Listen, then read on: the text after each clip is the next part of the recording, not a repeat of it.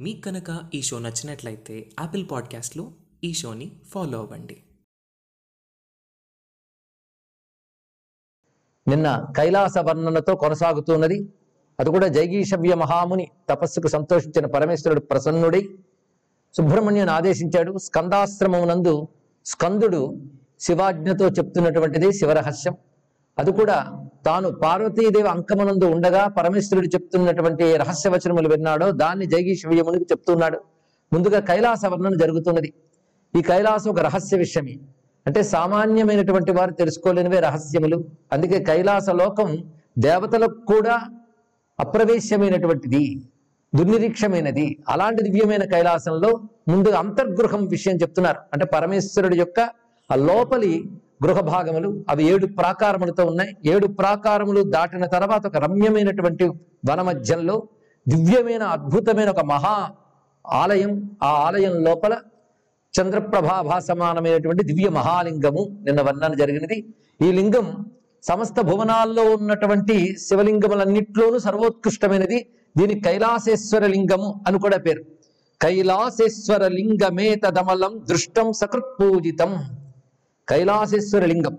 ఇది ఒక్కసారి అర్చించినా చాలా ధన్యులవుతున్నారు అని చెప్తూనే కానీ ఇది అంత తేలిక కాదు సుమా. ఈ దర్శనమే తేలిక కాదు. ఈ శివలింగాన్ని దేవతలు కూడా చూడలేరు. నో పశ్యంత సురాసుర ప్రమథపాహ.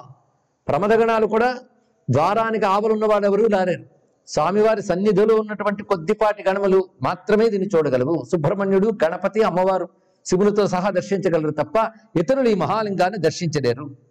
పశ్యచ్చేవ మహేశ్వరో గిరిజయ సంలింగమత్యాదరాత్. తన స్వరూపమైన మహాలింగాన్ని శివుడు పార్వతీ సమేతుడి దర్శిస్తాడు. ఆ దివ్యమైన లింగం భోగి భోగ పణామణి ప్రబల సల్లింగైక మౌళీరస చంద్రాసార కర ప్రచార జనితానంగ ప్రభావోజ్వలం. దివ్యమైనటువంటి ఈ వర్ణంలో మహాసర్పము రత్నాలు వెదజల్లుతున్నటువంటి దివ్యమైన పడగలతో ఆ మహాలింగాన్ని చుట్టుకుని ఉంటుంది. అలాంటి దివ్యమైన ఆ మహాలింగాన్ని పరమేశ్వరుడు రచన చేస్తున్నాడు అని వర్ణించారు. అది వినగానే మునులు సూత పౌరాణికుడితో అడుగుతున్నది అంటే కథం స సర్వపూజ్యోపి భగవాన్ అగజాపతి కైలాసేశ్వర లింగస్య పూజనం కృతవాన్ వద. సర్వపూజ్యుడైనటువంటి ఆ శంకరుడు తాను ఆ లింగాన్ని అర్చించడం ఏంటి? ఆశ్చర్యంగా ఉన్నదే. అంటే ఏవమేర పురాపృష్టో జైగీషవ్యేన శంకర. శంకర భక్తుడైన జైగీషవ్యుడు ఇదే ప్రశ్న వేస్తే దేవసేనాపతి ఈ విధంగా సమాధానం ఇచ్చాడు. స్కందుడు ఇప్పుడు అంటున్నాడు జగీషవీరుతో సాధు త్వయా విప్ర తత్తే వక్షామి సాంప్రతం. నీకు ఇప్పుడు చెప్తున్నాను దాని విషయం. పైగా ఎందుకు చేస్తున్నానది శివుడే చెప్పినది దాన్ని బట్టి నీకు వివరిస్తున్నాను. స సర్వగోప్యో ధర్మాత్మ సర్వకారతయా స్థిత. పరమేశ్వరుడు నిజానికి రహస్య స్వరూపుడు అంటే శివుడే. ఎందుకంటే అందరికీ జగత్తు కనబడుతోంది కానీ జగదంతర్యామైన శివుడు కనబడట్లేదు. మరి ఆయన రహస్యముగా? కనుక శివుడే రహస్యం శివరహస్యం ఏంటి? శివుని యొక్క రహస్యం కాదు శివుడే రహస్యం. ఎందుకంటే సర్వగోప్య అందరిలో ఉంటూ తనను తాను మరుగుపరుచుకుంటూ అన్నిటిని నడిపిస్తున్నటువంటి వాడు. అంతేకాదు విశ్వధర్మములన్నీ ఆయన స్వరూపములు కనుక ధర్మాత్మ ధర్మాత్మ శబ్దానికి ఇది అర్థం. సర్వాకారతయా స్థిత సర్వాకారములు తానే ఉన్నటువంటి వాడు. మరి లింగార్చన ఎందుకు చేశాడంటే లింగార్చనం వల్ల జగత్తులో ఎవరైనా ముక్తి పొందగలరు అని చెప్పడానికే తాను ముందు పూజించాడు ఇక్కడ. ఎందుకంటే శివలింగాన్ని వ్యక్తపరచాలంటే తానే వ్యక్తపరచాలి. అది ఎలా ఆరాధించాలో తానే చెప్పాలి. జగదాది అయినటువంటి వాడు తర్వాత వారికి ఆయనే చెప్పాలి. అదే తర్వాత ఎవరో తయారు చేసి వచ్చి శివుడి దగ్గరికి తీసుకొచ్చి చూపిస్తే అవును సుమా చాలా బాగుంది అనడం కాదు. తానే ఆ విధానాన్ని ఏర్పరిచాడు. ఎందుకంటే తండ్రి పిల్లలకి నాన్న నన్ను పిలుగు అని చెప్పుకుంటాడు. అందుకే తల్లిదండ్రులు ఎలాగైతే పిల్లలకి తెలియజేస్తారో అదే విధంగా జగత్తుకి లింగార్చన శ్రేయస్కరం అని చెప్పడానికి స్వయం కరోతి భగవాన్ అంబికాపతి ఈశ్వర ఎందుకంటే లింగార్చన విశేషం ఏంటంటే భుక్తిదం ముక్తిదం చేతి సర్వేషాం బోధనాయకి భుక్తిని ముక్తిని ఇవ్వగలిగేది శివలింగార్చన. భుక్తి అంటే ఇహలోక పరలోక సుఖములకు భుక్తి అని పేరు. ముక్తి అంటే లోకాతీతమైన కైవల్యము. రెండూ ఇవ్వగలిగే శక్తి శివలింగార్చనకు ఉంది గనక అది తాను చేసి చూపిస్తున్నాడు. సంసార సాగరే మగ్నాన్ సముద్ధర్తం మహేశ్వర. సంసార సాగరంలో మునిగిన వారిని ఉద్ధరించడానికై ఆయన శివలింగార్చన చేశాడు. ఆయన ద్వారా నేర్చుకుని శివలింగార్చన అందరు దేవతలు చేస్తున్నారు సుమ. అందులో విష్ణు బ్రహ్మ మరుద్గణై సురాసురైశ్చైవం దైవై మునీంద్రై గణపై ద్విదిశ్చైవాథ శంకరై. శివభక్తులైనటువంటి దేవతలు ఋషులు అందరూ ఆచరించారు. శివుని నుంచి తెలుసుకుని. అది క్రమంగా ఋషుల ద్వారా మనకు లభించింది. అదే పూజైవ పరమం శ్రేయ ఇది దర్శయితం శివ. ఇది ఒక చాలా గొప్ప మాట చెప్పాడు ఇక్కడ. పూజ శ్రేయస్కరము. ఈ మధ్య కొత్త కొత్త సిద్ధాంతాలు వచ్చి పూజలు అక్కర్లే పురస్కారాలు అక్కర్లేదు. ఏ అక్కర్లేదు అని చెప్తారో అలాంటి వాళ్ళు మనం నచ్చుతారు. ఎందుకంటే మన సోమరితనాన్ని చక్కగా పెంచి పోషిస్తున్నారు. కానీ బాహ్య విషయానుభవం ఉన్నంత కాలం పూజ ఉండవలసినదే. ఈ పూజ మనల్ని క్రమంగా బాహ్యమంతా భగవన్మయమని తెలియజేస్తూ అంతర్ముఖం చేయగలదు. అని ఎంతవరకు బాహ్య విషయాలు ఉపయోగిస్తూ బ్రతుకుతామో అంతవరకు పూజ చేయవలసిందే. బాహ్య పూజ అవసరమే. అందుకే అభ్యంతరమైన భగవతత్వాన్ని గ్రహించగలిగిన మహానుభావులు కూడా బాహ్య పూజలు వదలలేదు. అందుకే ఆ పూజ శ్రేయస్కరము. శ్రేయస్సు అంటే మోక్షం. ప్రేయస్సు అంటే ఐహిక సుఖాలు. ఇది శ్రేయస్సుని ఇస్తుంది సుమా. స్వయం దేవ్యా మహాదేవ పూజాలింగే కరోతి. తల్లింగనం పూజనం దేవ్యా శివేనాకారి తచ్చును. ఏ విధంగా ఆయన పూజ చేస్తాడో చెప్తున్నాను విను అన్నాడు. ఇప్పుడు ఆయన చేస్తున్న పూజ చూడాలండి. శివుణ్ణి శివుడు పూజించే విధానం. ఎదురుగా ఉన్నది నిష్కల స్వరూపమైన లింగం. పూజిస్తున్నవాడు సకల స్వరూపుడైన శివుడు. సకల నిష్కలముల గురించి మన శివతత్వం చెప్పుకున్నప్పుడు చెప్పుకున్నది గుర్తు తెచ్చుకుంటే చాలు. కరచరణాది అవయవాలతో ఉన్న మూర్తిని సకల రూపము అంటారు. కరచరణాది అవయవాలు లేని నిరాకార తత్వ సంకేతంగా ప్రకాశిస్తున్న శివ చిహ్నాన్ని నిష్కళము అని అంటారు. కనుక శివుడు సకలుడు నిష్కలుడు. నిష్కలుడు అంటే భాగములు లేకుండా సంపూర్ణమైనటువంటి వాడు. సకలుడు అంటే అవయవాలతో గోచరించేవాడు. ఒకే శివుడు రెండు మూర్తులుగా కనిపిస్తున్నాడు. అదే శివునికి లింగ పూజ విగ్రహ పూజ రెండు ఉన్నాయి. విగ్రహం సకల తత్వం లింగం నిష్కళ తత్వం. ఈ నిష్కళతత్వ ఆరాధన చేసిన వాడు సంపూర్ణమైన కైవల్యాన్ని పొందుతున్నాడు. లీలగా సకల రూపాన్ని ధరిస్తాడు. తత్వముగా నిష్కల రూపంతో ఉంటాడు పరమేశ్వరుడు.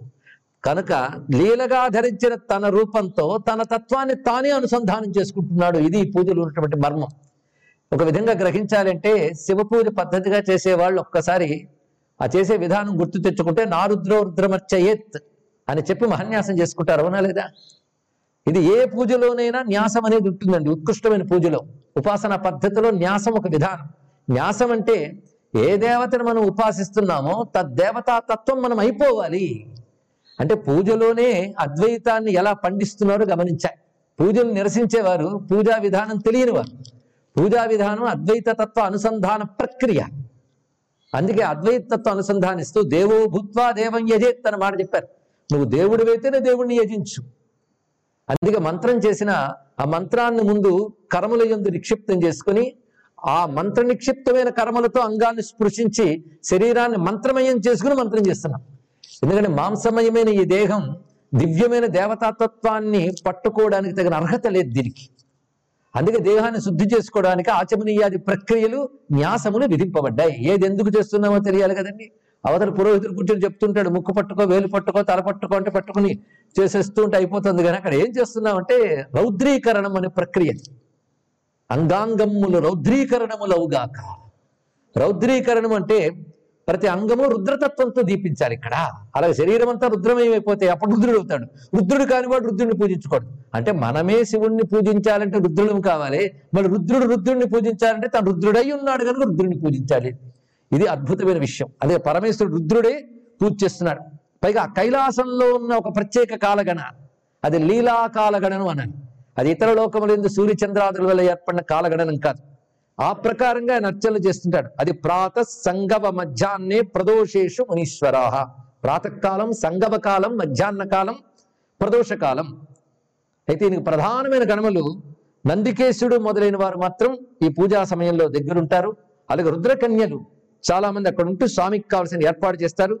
ఈ ప్రమథులు అందించినటువంటి ద్రవ్యములతో స్వామి అర్చన చేస్తున్నాడు అది ఎలా చేస్తున్నాడు? అది వింటే చాలు పాపాలు పోతాయన్నారు. కానీ విస్తారంగా చెప్పుకోకపోయినా క్లుప్తంగానైనా భావన చేద్దాం పరమేశ్వరుడు అక్కడ కైలాస పర్వత ప్రాంతంలో స్ఫటికంతో సమానంగా ప్రకాశిస్తున్నటువంటి ఒక అద్భుతమైనటువంటి కాసారం ఉంటుంది.